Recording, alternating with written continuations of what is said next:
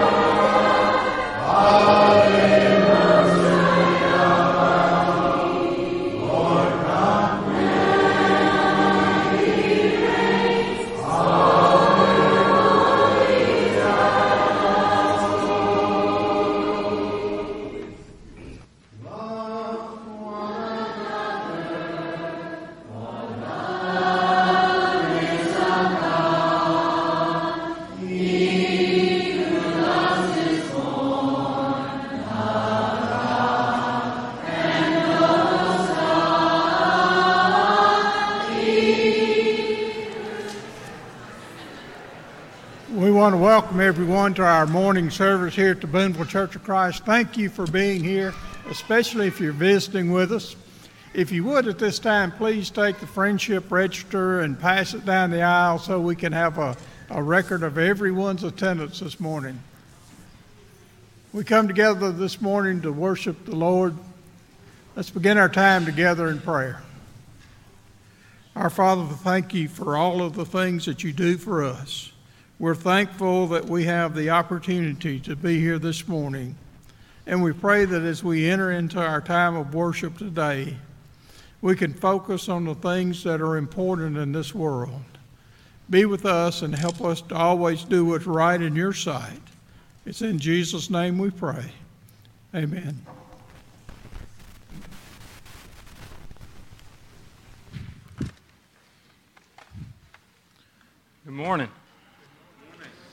First song this morning is going to be Amazing Grace, My Chains Are Gone.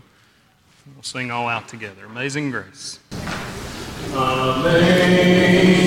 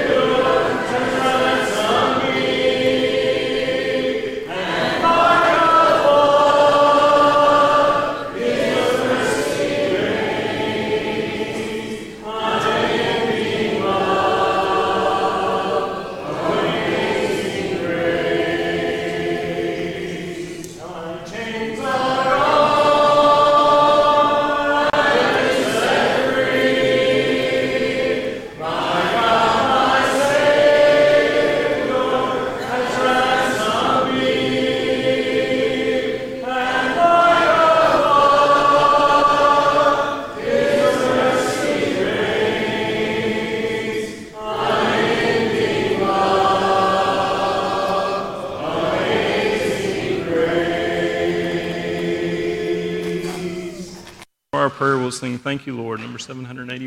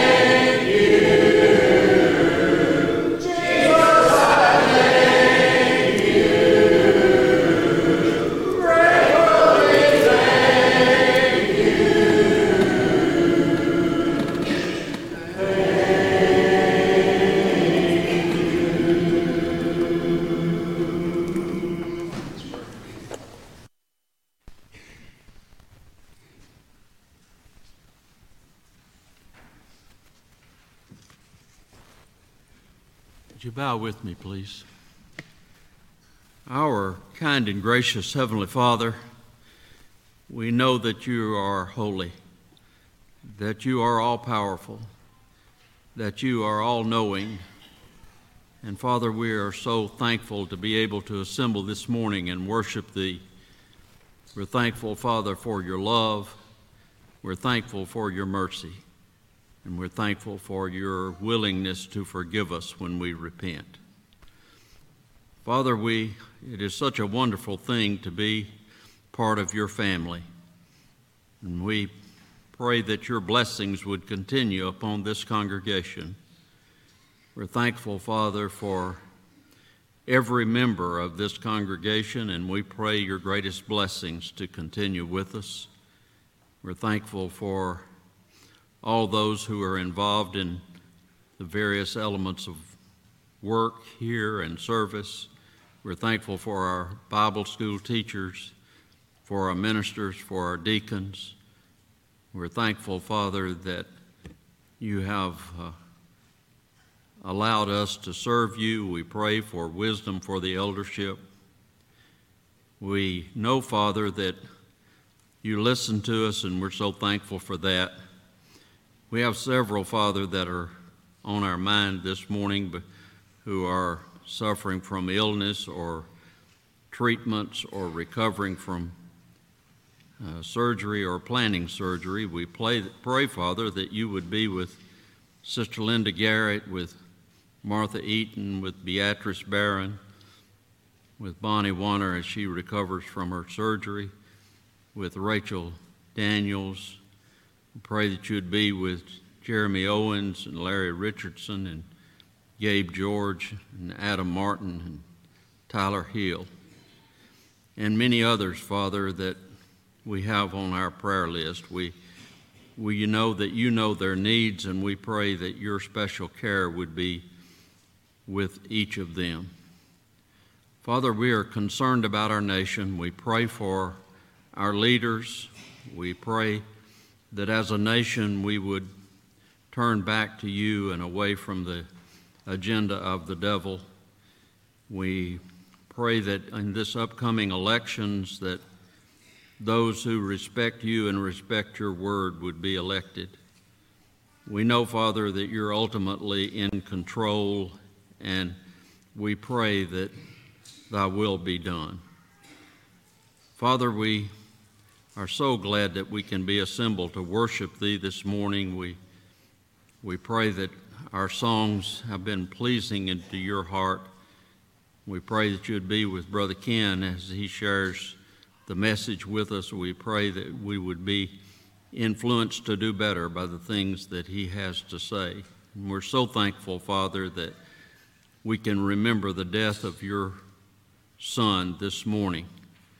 You continued to bless us so much, and it is in your Son's name that we pray. In Christ's name we pray. Amen. If you're using your songbook, you can turn number 902 uh, and mark that for the invitation song, Nothing But the Blood, number 902 before Brother Ken leads us in a lesson uh, about the congregation, about being part of it, we're going to sing a medley of songs here. We'll sing the one verse of each of these songs. Common love, blessed be the ties, we will stand in God's family. If you would stand with me as we sing these songs, lift up our voices to God.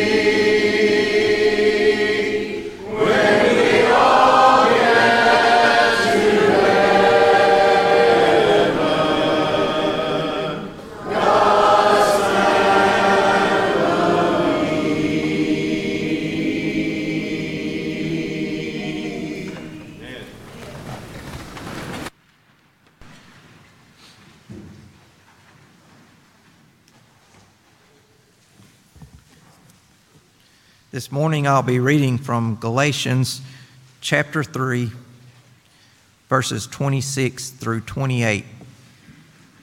That's from the New King James Version. Galatians 3, 26 through 28. For you are all sons of God through faith in Jesus Christ. For as many of you as were baptized into Christ have put on Christ. There is neither Jew nor Greek, there is neither slave nor free, there is neither male nor female, for you are all one in Jesus Christ. Thank you, Field.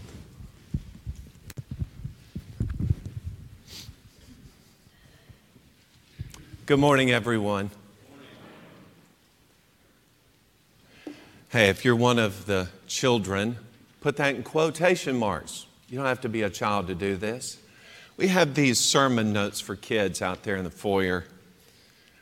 Why don't you just take the challenge to fill that thing out and see how closely you can pay attention to what I'm going to have to say today. Now, I'm going to try to pay attention to it, so why not you?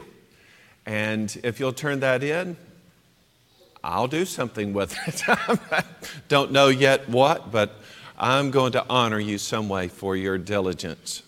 I know that there are folks here who do take notes and just really engross themselves in the message. And listen, whether you do that or you are just purely meditating on what is being said, that, that, is, that is the means by which we are worshiping God in this part of our time together this morning. So we are concentrating on what it is that God has to say, and we are striving to let that word be effective in us. And I hope that's what will happen today.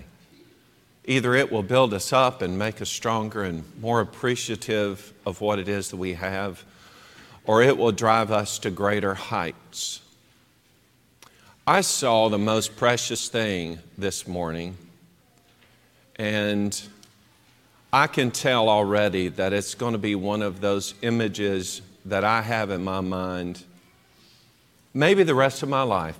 And if you didn't see it, I'm sorry, because it was as precious as can be. So, Drew Bruce had Annie Kate in his hands like this, holding her up to the sky. You remember that, Drew? Here's what I took from that. I thought that is the perfect image of our worship to God. I'm not talking about Drew. I'm talking about Annie Kate.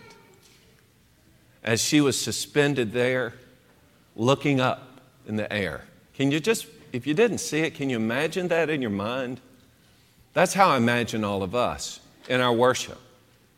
We're not just sitting in a pew fidgeting with something, halfway looking at the words and looking at something else or thinking about other things, but that we, we are so engrossed in our worship.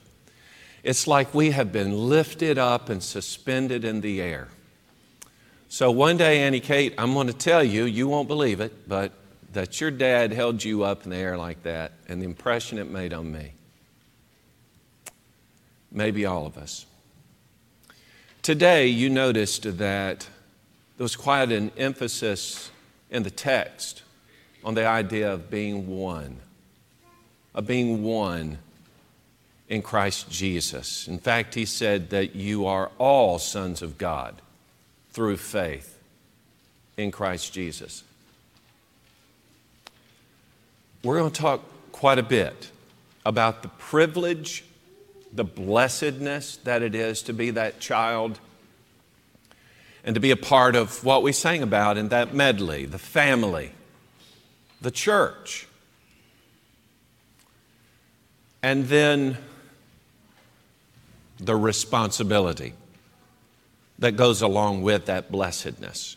Because you see, blessings are not just for our enjoyment.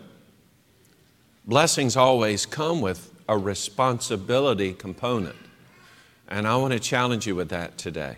Before we start, though, let's pray that God will bless us through our study, our time of meditation on God's Word in worship. Bow with me, please. Our Father, thank you for this great opportunity before us. The blessing being assembled here together to worship you in spirit and in truth. I thank you, Father, that I have the privilege to be with my brothers and sisters, to enjoy this time with them as we together, all of us as one, lift you up in this worship. And we're praying that all that we're doing is so concentrated and filled with love for you that it is truly an acceptable sacrifice. I thank you for that beautiful image that you put in my mind, and I tried to relate to the rest of the body here today.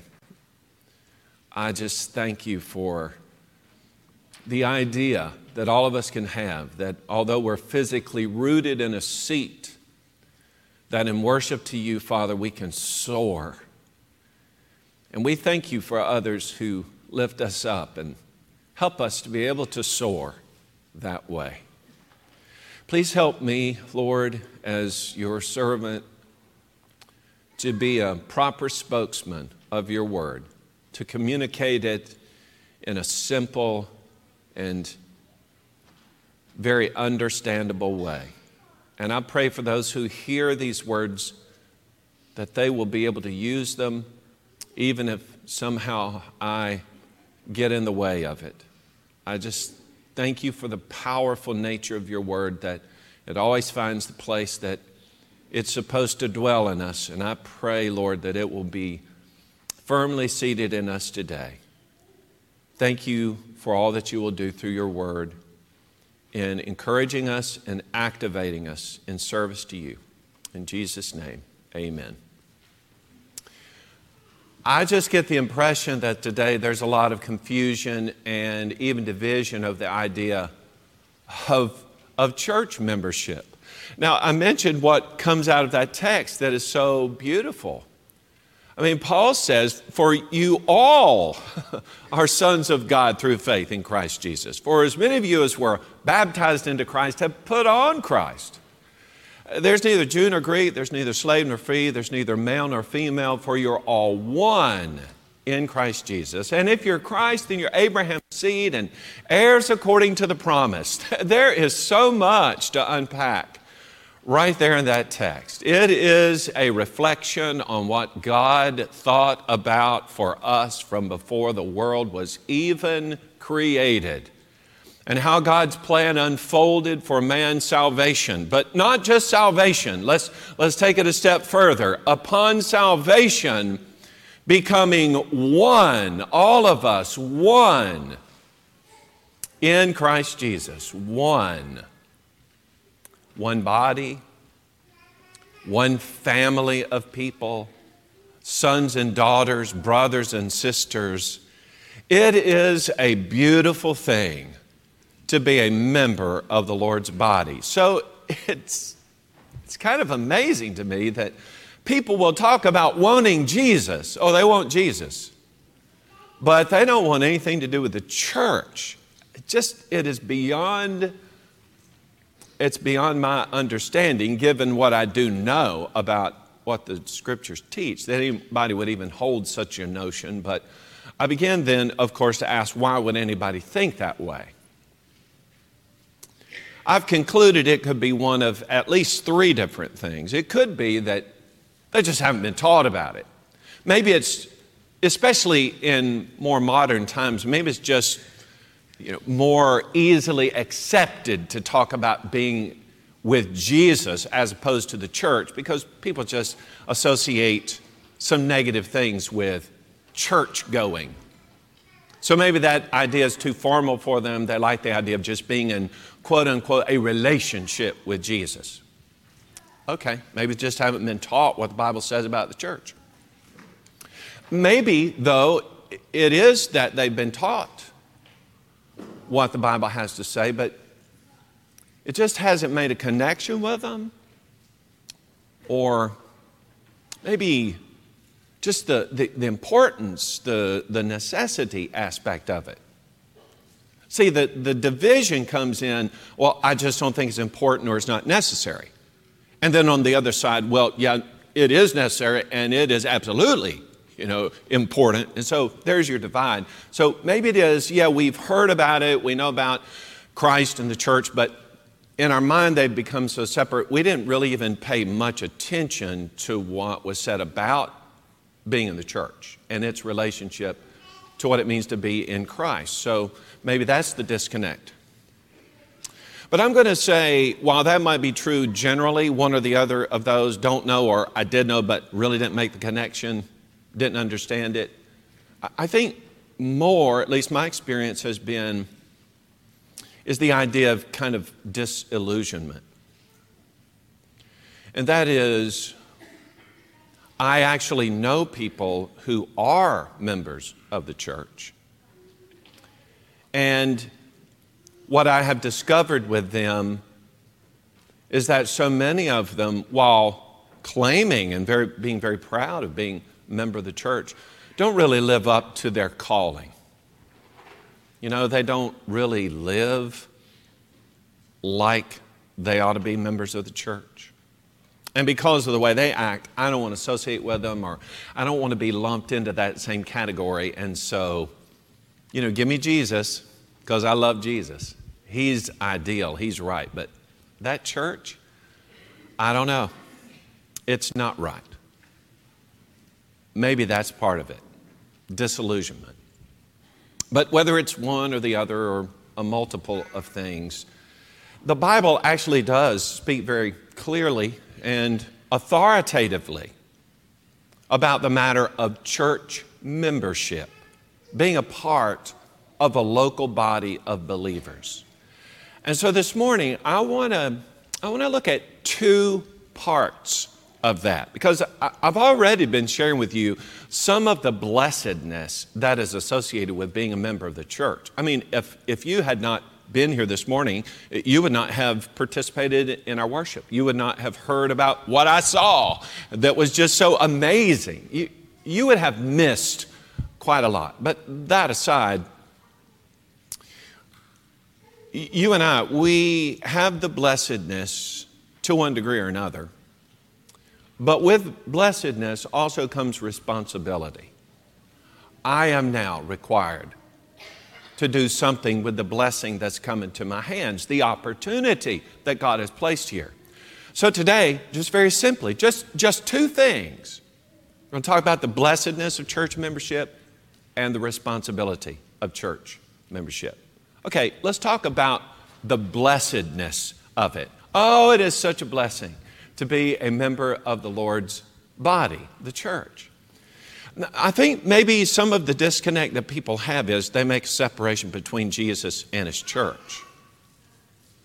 But you know, the scriptures don't, don't really do that.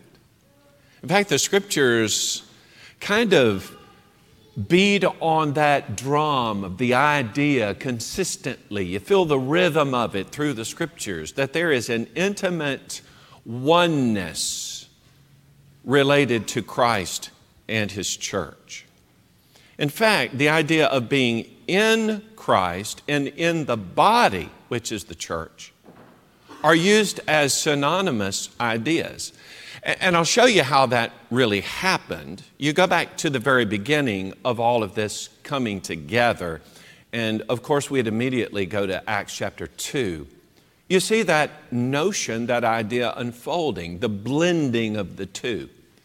For instance, after the preaching of the gospel, the death, literally the death, burial, and resurrection of Jesus, having begun with the history of what brought Jesus to them presently, they were proven guilty of crucifying the Son of God, but that that was according to the determined purpose and foreknowledge of God Yet they had taken him with their lawless hands and had crucified the Son of God. They were convicted.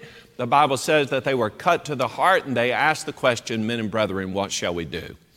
So in verse 38 of Acts chapter 2, Peter tells them, Repent And let every one of you be baptized in the name of Jesus Christ for the forgiveness or for the remission of your sins. And you'll receive the gift of the Holy Spirit. For this promise is to you and to your children, to those who are far off, as many as the Lord our God shall call. So they were told to repent and be baptized for forgiveness, for the remission of their sins, to receive salvation. Verse 41 tells us that those who gladly received his word were baptized. And that day, about 3,000 souls, what's this wording now, were added to them. They were added, the 3,000 who were baptized, the 3,000 who, in response to the preaching and now the teaching regarding their salvation, responded in kind to the instruction. He said to repent and be baptized. They were baptized. And then they were added to them. Added to them. What's that mean? Verse 47 clears that up. And it says that the Lord added to the church daily those who were being saved. Who is being saved?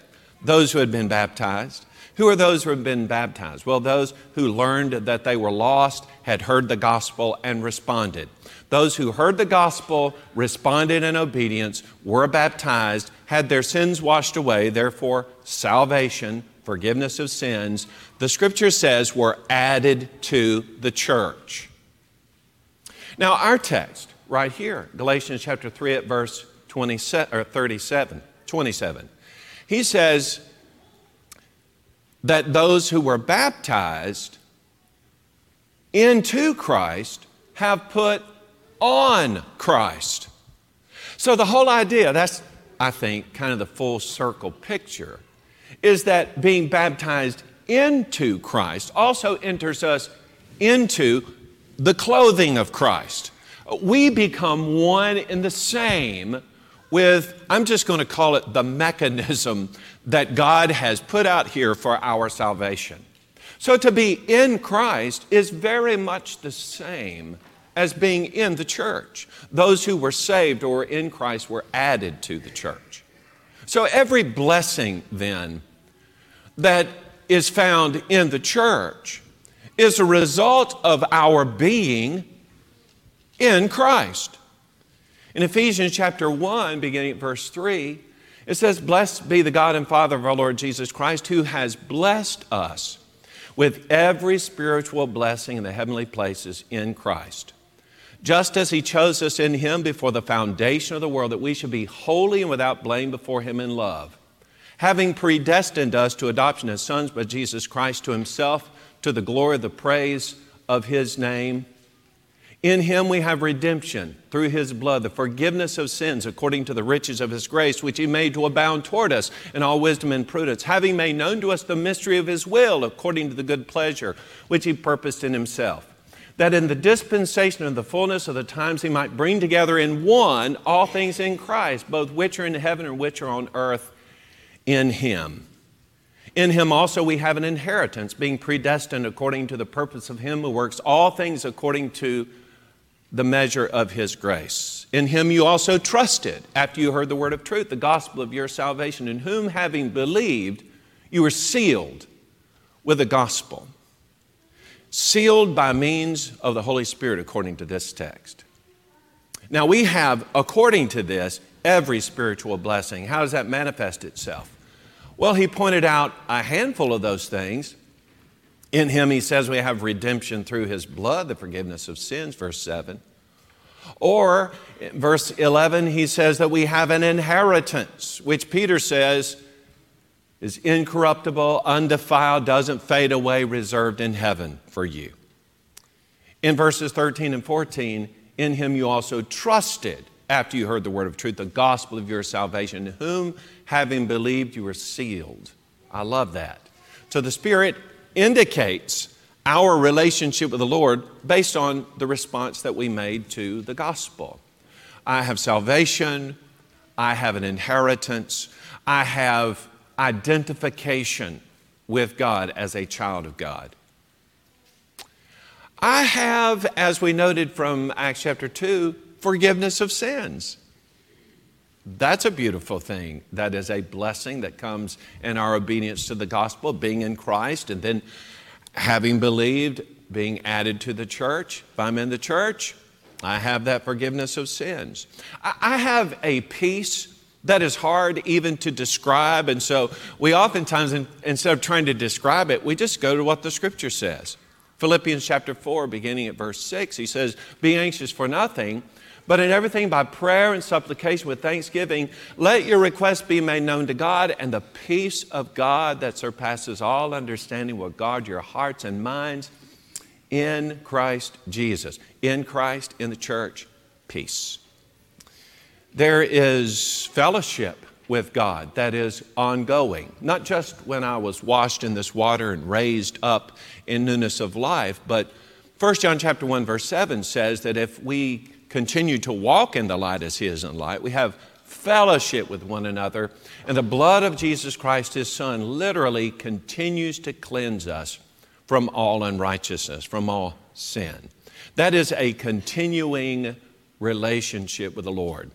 No doubt about it, one of the great blessings that we have is just wrapped up in all these spiritual things. But there also, and I don't even know how else to describe it, except just to say that there are some things that are just general blessings. You might not always stop and think about them or try to put your finger on it, but these are things that are yours whether you stop and think about it or not. And one of those, Ephesians chapter 2 verse 6, is that we have all been reconciled into one body. Now, what it does not say is, now, okay, you committed this class of sin, so I'm forgiving you, but I'm going to segregate you over here. And so we'll all be able to remember what you were. Not that. I've been reconciled to God, and then I'm put in the body with everybody else. In other words, regardless of what it is that I've done, and we don't stand around comparing our sins, I hope, but whatever it is has been forgiven, has made it possible for me to be one with everybody else in this body. Isn't that a beautiful thing?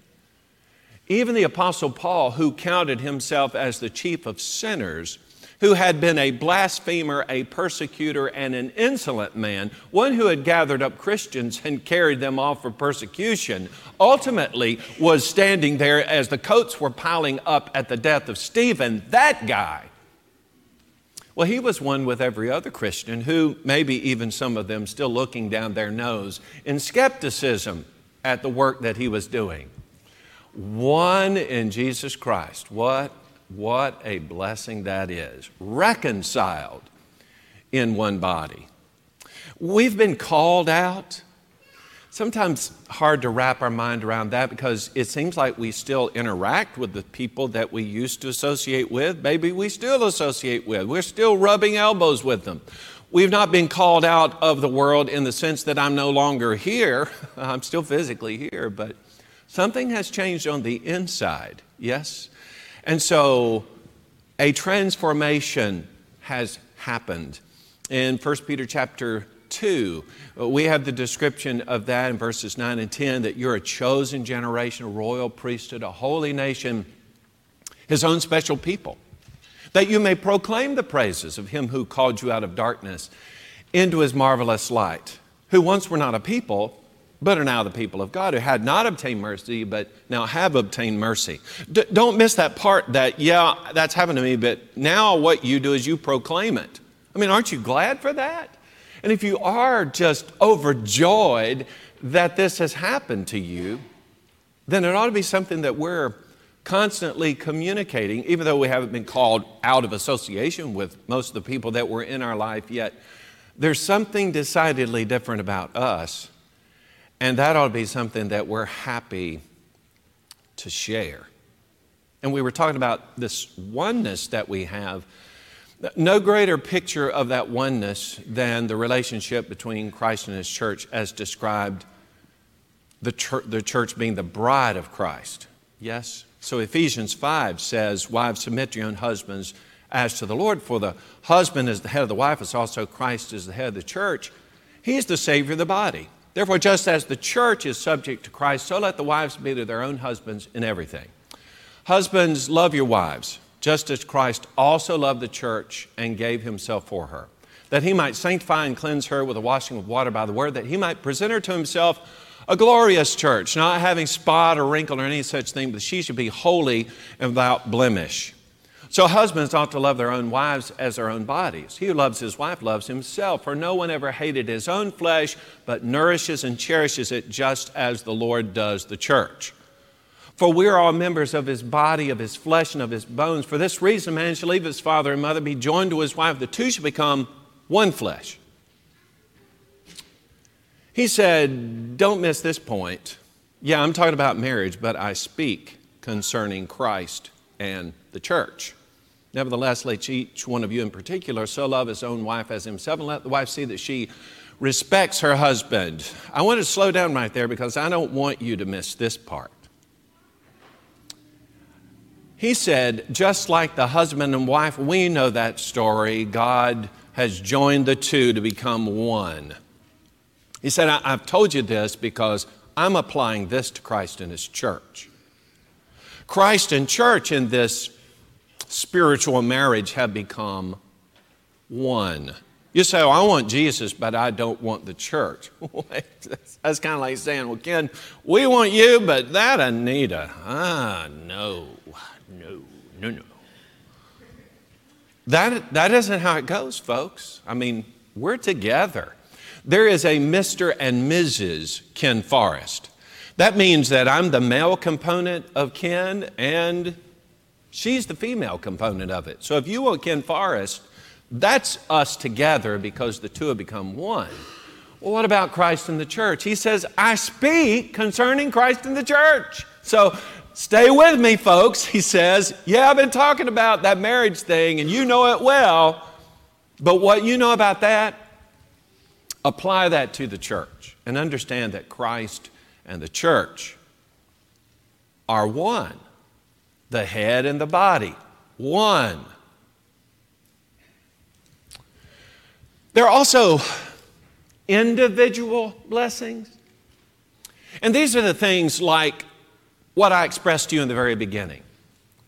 To me, although I, I try to communicate it to you, unless you were sitting over there and saw it like I saw it and thought of it like I thought of it, for me it's pretty individual. That was kind of my thing. I've shared it with you. It can partly be your thing, but I saw it, I experienced it. I know what I felt in that moment live.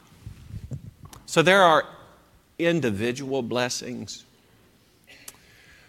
like just the idea that when I'm a member of the church, I'm in association with the greatest people on earth. I, believe that is so true because those people in the church, they are God's people. I know that when I come together to worship, and worship is itself a personal thing because you're expressing yourself, but you are doing it together with your brothers and sisters, the family of God. That is, that is such a beautiful thing that happens to us all individually. Yeah, it's happening together, but each one of us individually is experiencing that. And then when something happens to us, whether good or ill, even if you don't call me, you don't call and check up on me, you, you still, you're praying for me.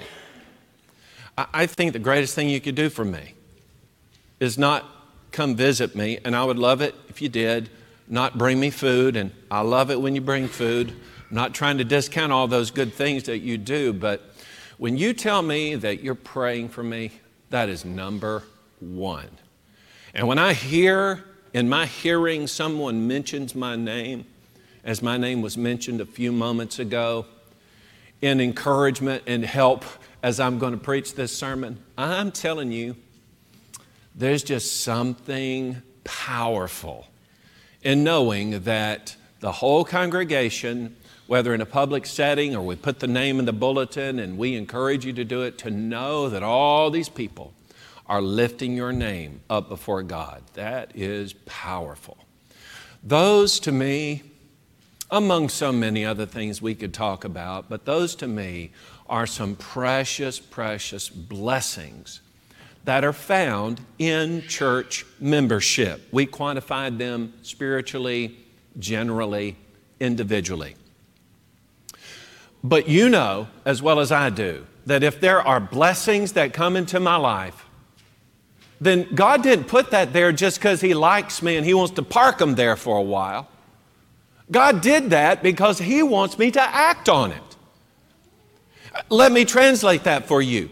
It's a responsibility now that I use this blessing, the things we've talked about thus far, and so much more. I use these blessings in a responsible way to the glory of God. I did a survey one time. So, this is not an official survey like you find in one of those well documented papers. I'm just telling you what my experience was. I had a class of adults one time, had 91 adult students in it, ages 35 to 50. And I asked them this question Why is it you think that so many Christians, now, this was not the Boonville church, just let me set that aside because at the Boonville congregation, I already know it's way different from this. Most people say, yeah, 10% of the people do 90% of the work. I think it's flipped that here. I think everybody is doing something practically here. I, it's, it's an anomaly. But I asked these folks, I said, why is it you think that so many Christians are inactive and that they're not concerned about their inactivity. The number one response was, it's a heart problem. And I think that's absolutely right.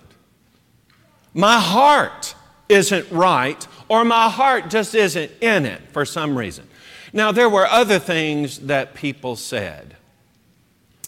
For instance, some people said, well, we're just affected by worldliness so much. We get drug into other things and we just become inactive in the church. Or uh, uh, something akin to that, our priorities aren't exactly right, so something else has gotten in the way. I, I get, I get that, I think those are right responses. Someone said, You think it's because we act many times out of a sense of duty and not out of love? And I stewed over that one for a while after class, and I thought, wow, I hope that's not it, but I, I think that is partly it. Because I think sometimes people, if they're signed up for a thing, or if someone puts them in charge of it, they'll do it. But if it's just left up to them, like, hey, we're going to do such and such, y'all come, they won't come. Because my name wasn't on the list. I don't feel the. Di- I'm not just motivated by the love to just go do it. You know, I, I don't have to be told to do it, I just want to do it. Maybe that's part of it duty and not love. But the one that has really stuck with me, and one I still think about today, and the one I want to expound on a little bit, is that someone said, Ken, I just am not sure that what it is I do really matters.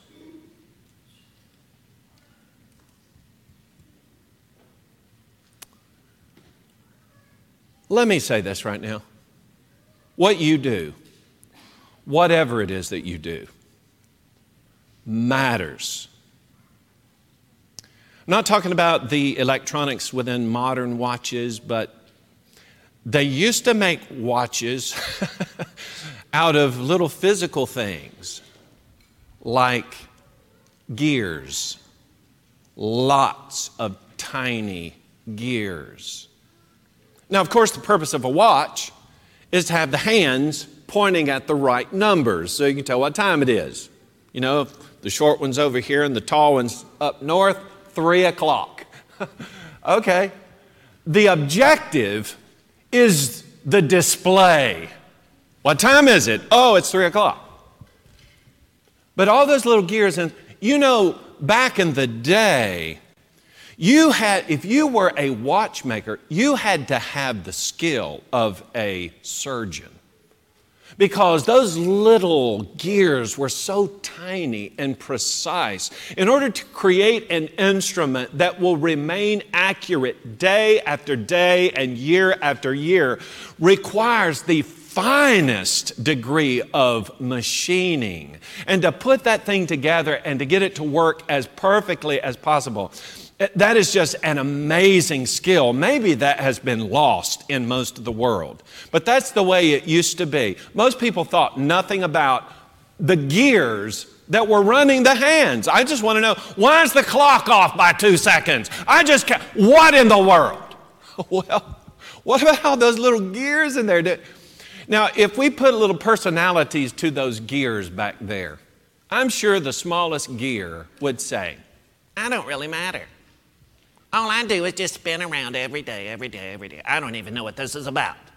You know, I have no idea. And yet we realize that that smallest gear right there, probably the most important component of the whole thing. And yet it's sitting in there doing its job every single day, getting no recognition, and thinking, I don't matter.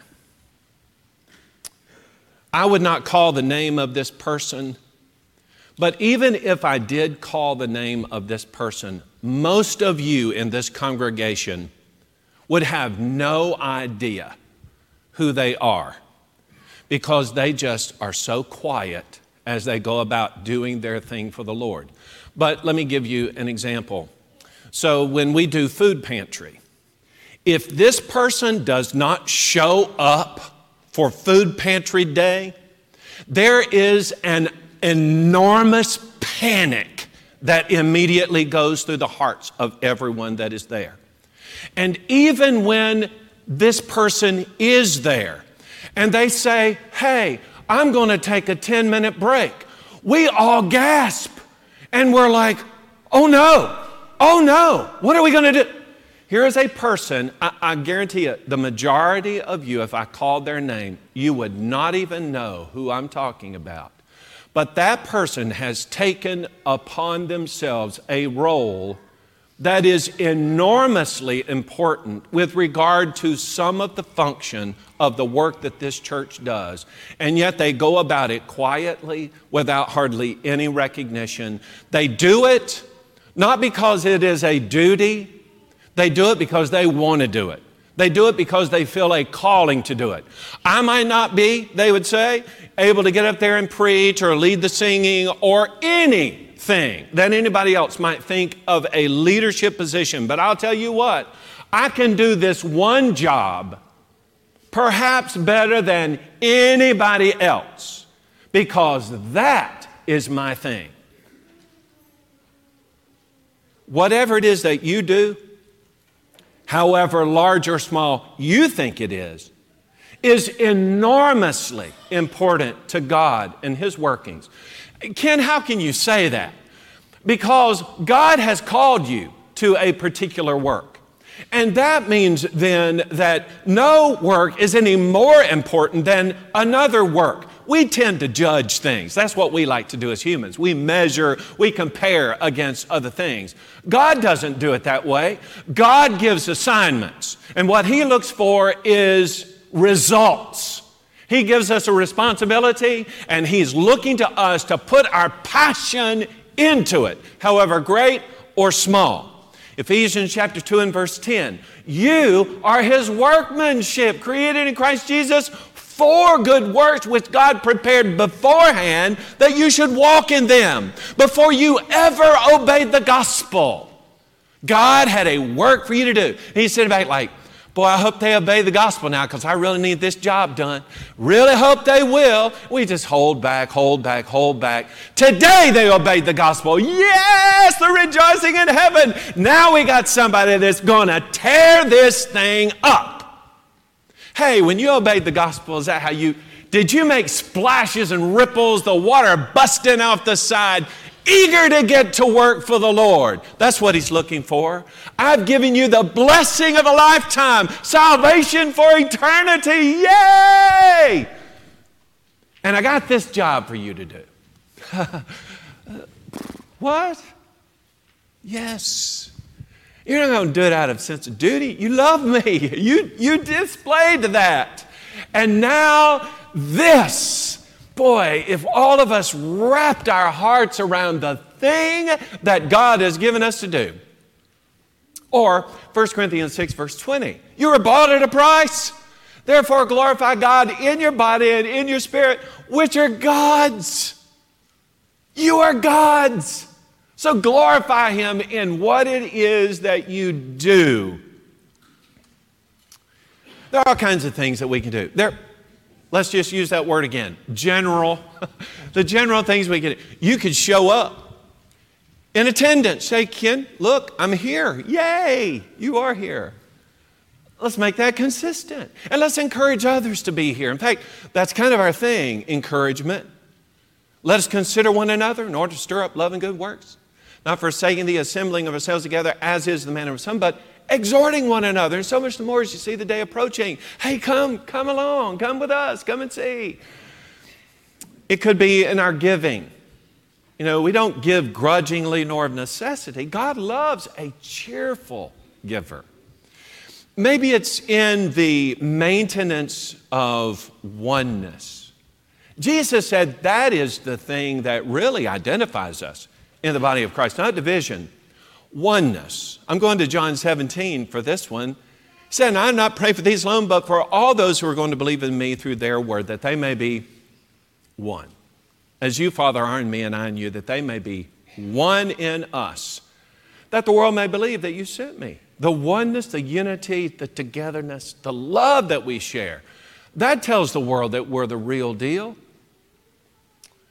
And prayer. I know when you pray, you probably pray for the big items, like we pray, we're thankful for food, we're thankful for where we live, we're thankful for our family, we might even mention them by name. We've got a prayer list, we pray, we mention them by name. A lot of things do you ever just pray for the church? Just pray for the church. Because the church is in a tough time right now. As much as we want to serve God and be faithful, there are a lot of things today that pull or try to pull us in the wrong direction. We need to be strong and vigilant in that. Paul said, as he was talking about you know, the armor and all that he put on. Last thing that he talked about was praying always with all prayer and supplication the Spirit, being watchful to this end with all perseverance and supplication for all the saints. Ephesians 6, verse 18. I love that. Paul says, I got all this stuff to think about, but I want you to know number one, praying, supplicating, begging God on behalf of the church. Well, here's how that thing fleshes out here. So, yeah, you've got blessings, but when those blessings come along, guess what? Abundant opportunities. Got all these blessings, now I've got opportunities.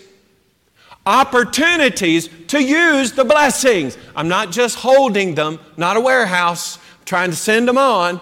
So, God's going to give us the opportunity for the use of our blessings that means that we have responsibility to act.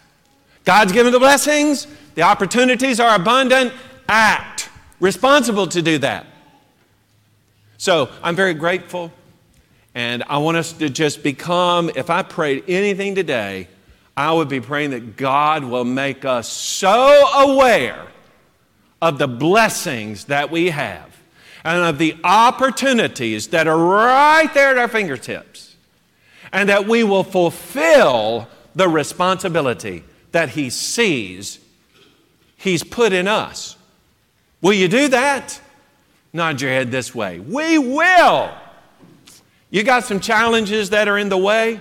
Let's pray together that God will, will remove them and make it wide open for the exercise of your faith, your blessings, opportunities, fulfilling your responsibilities. Maybe there's someone here today that needs to start their walk with the Lord right now. If you believe Jesus Christ, the Son of God, you're ready to repent, turn away from sins, confess that faith before this number. Today you be buried in water, have those sins washed away, rise up in newness of life the Lord will add you to the church. All those blessings we talked about, spiritual, general, individual, they are yours without end. Let's make that transition today. You need to respond. Now's your opportunity. Why don't you come while we stand and sing? One can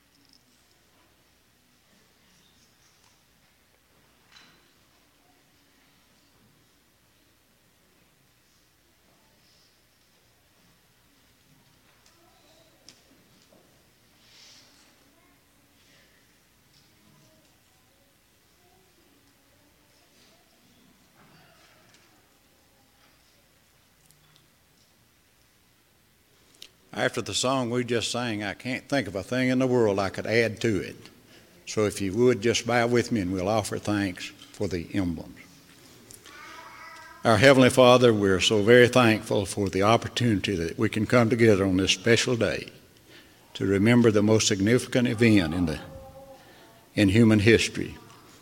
We pray, Father, as we partake of these emblems, that we might do so in a way that would please you. Be with us as we partake of the bread which represents that body that was broken on the cross. Help us to partake of it with our minds going back to the event that took place there. And we pray, Father, that you be pleased with our efforts. In Christ's name we ask. Amen.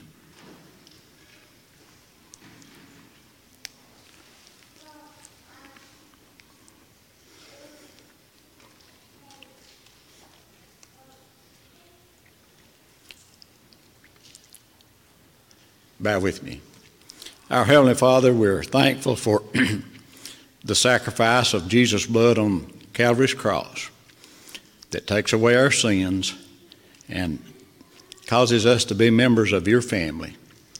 We're so thankful that He was willing to make that sacrifice. And we pray, Father, that we always remember what uh, He did for us and help us to respect Him and to obey Him through all of our lives. These things we ask in Christ's name. Amen.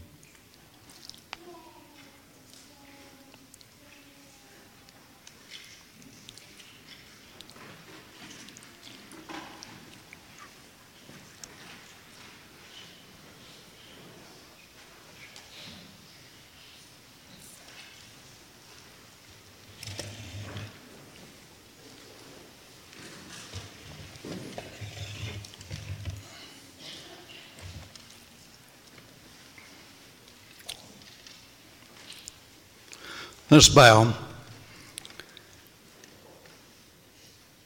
Our Father who art in heaven, we thank you, Father, for this day, for all the many blessings, for all the spiritual blessings of life, for our blessings and our responsibilities. Father, we know that you gave the greatest gift of all, your Son, who died upon the cross for our sins. We pray, Father, today as we give, we'll be faithful and joyful givers. We pray, Father, we'll be givers of our talents. And we pray, Father, for just all the many things, Father, you continue to give us. And we just realize, Father, that everything we have comes from you. We love you. In Christ's name we pray. Amen.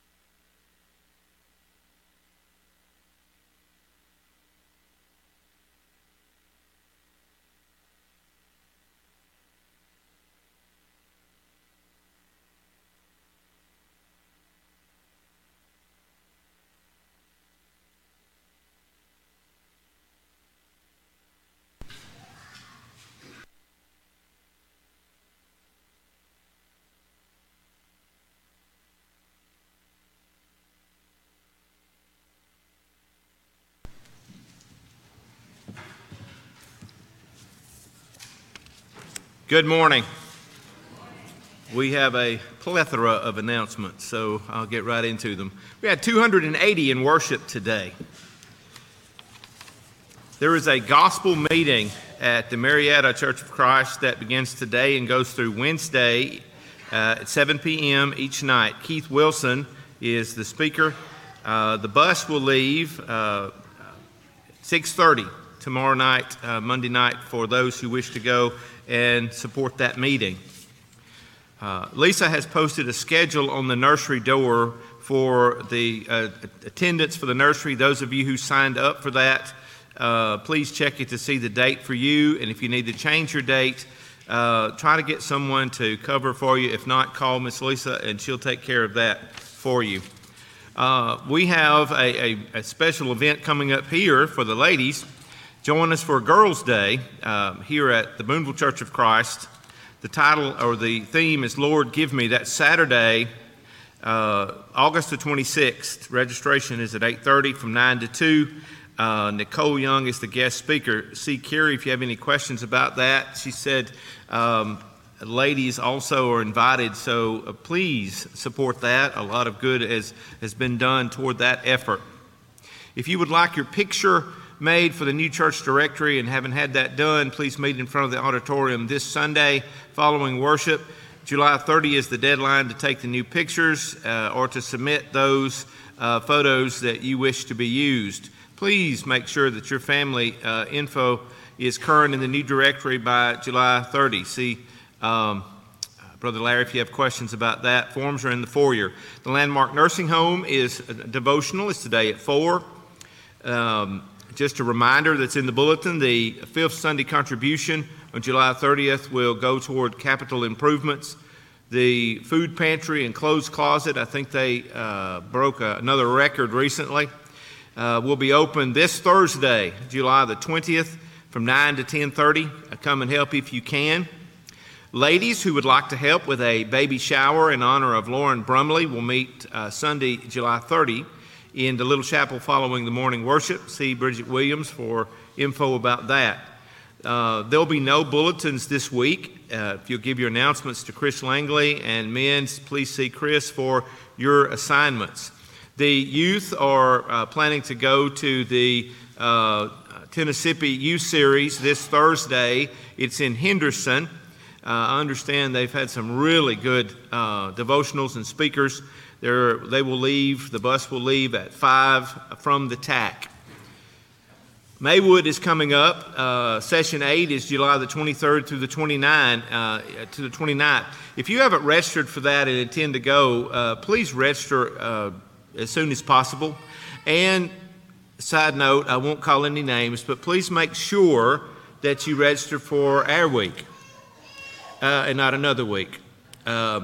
I sent out a couple of messages to folks who were uh, who came to the meeting, and I one I said, "Hey, your name is not on the printout I got yesterday. I need you to." Uh, well, I registered. I said, "Did you get a confirmation email?" This person sends me a picture. I said, "Check and see what week you registered for." And the response was, "Oh no, I've registered for week seven.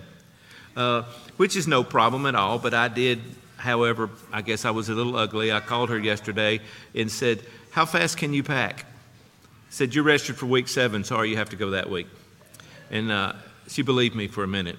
But uh, no worries. But just make sure if you have registered and you haven't gotten, you make sure that you're registered for our week because it does happen. If you're helping with the uniced uh, desserts, the individually wrapped uh, things that are in the bulletin, thank you very much for that. And uh, we appreciate it very much. If you didn't see me in the meeting last week, you need to get a copy of that parent letter if you haven't already. And we need to know the bus will leave 1 o'clock from the TAC next Sunday. Brother Chris is driving. Um, and so we need to know who's going to and from. That's very important. Uh, please don't change your mind uh, at the last minute. We need to know who's on the bus and who's not. Uh, and so we make sure we've got plenty of room and we know where people are and all that good stuff. Many of you have uh, given uh, help to help campers go to camp. I, I, want you to know I appreciate that. God has blessed us with many opportunities. This week I've had two different phone calls that involved hey, I'm bringing a friend, or someone needs to come who, but there's, they're not financially able. And then I got another call that I may get that call Monday that uh, we're coming to camp, never been to your week before, uh, never been to Maywood before. We'd like to bring uh, this individual who is staying with us because uh, uh, his family has recently been made homeless. Okay, so there's all kinds of opportunities. So if you would uh, still like to help with that, there's always a need, and I promise you, anything that you give goes to either helping a camper or some supplemental need, and sometimes those needs uh, involve going and buying clothes for those kids who came that didn't have any to begin with, and, and all kinds of opportunities like that. But thank you very much for what you do. But most of all, please pray for us as we uh, head into that adventure. This morning, would you bow with me as we pray? Let's stand together. Our most holy and righteous Heavenly Father, thank you so very much for the opportunity to worship. Thank you for the privilege of being your child. Thank you so very much, Father, for your Son Jesus who died for us. Father, we are in awe of his sacrifice, in awe of your love for us, in awe of your mercy and your majesty. Father, thank you for Brother Toy, and I pray you will bless him. I pray that you will bless those who are still struggling with sin, that they will repent. Father, as we leave this place today, help us to put you first. In Jesus we pray. Amen.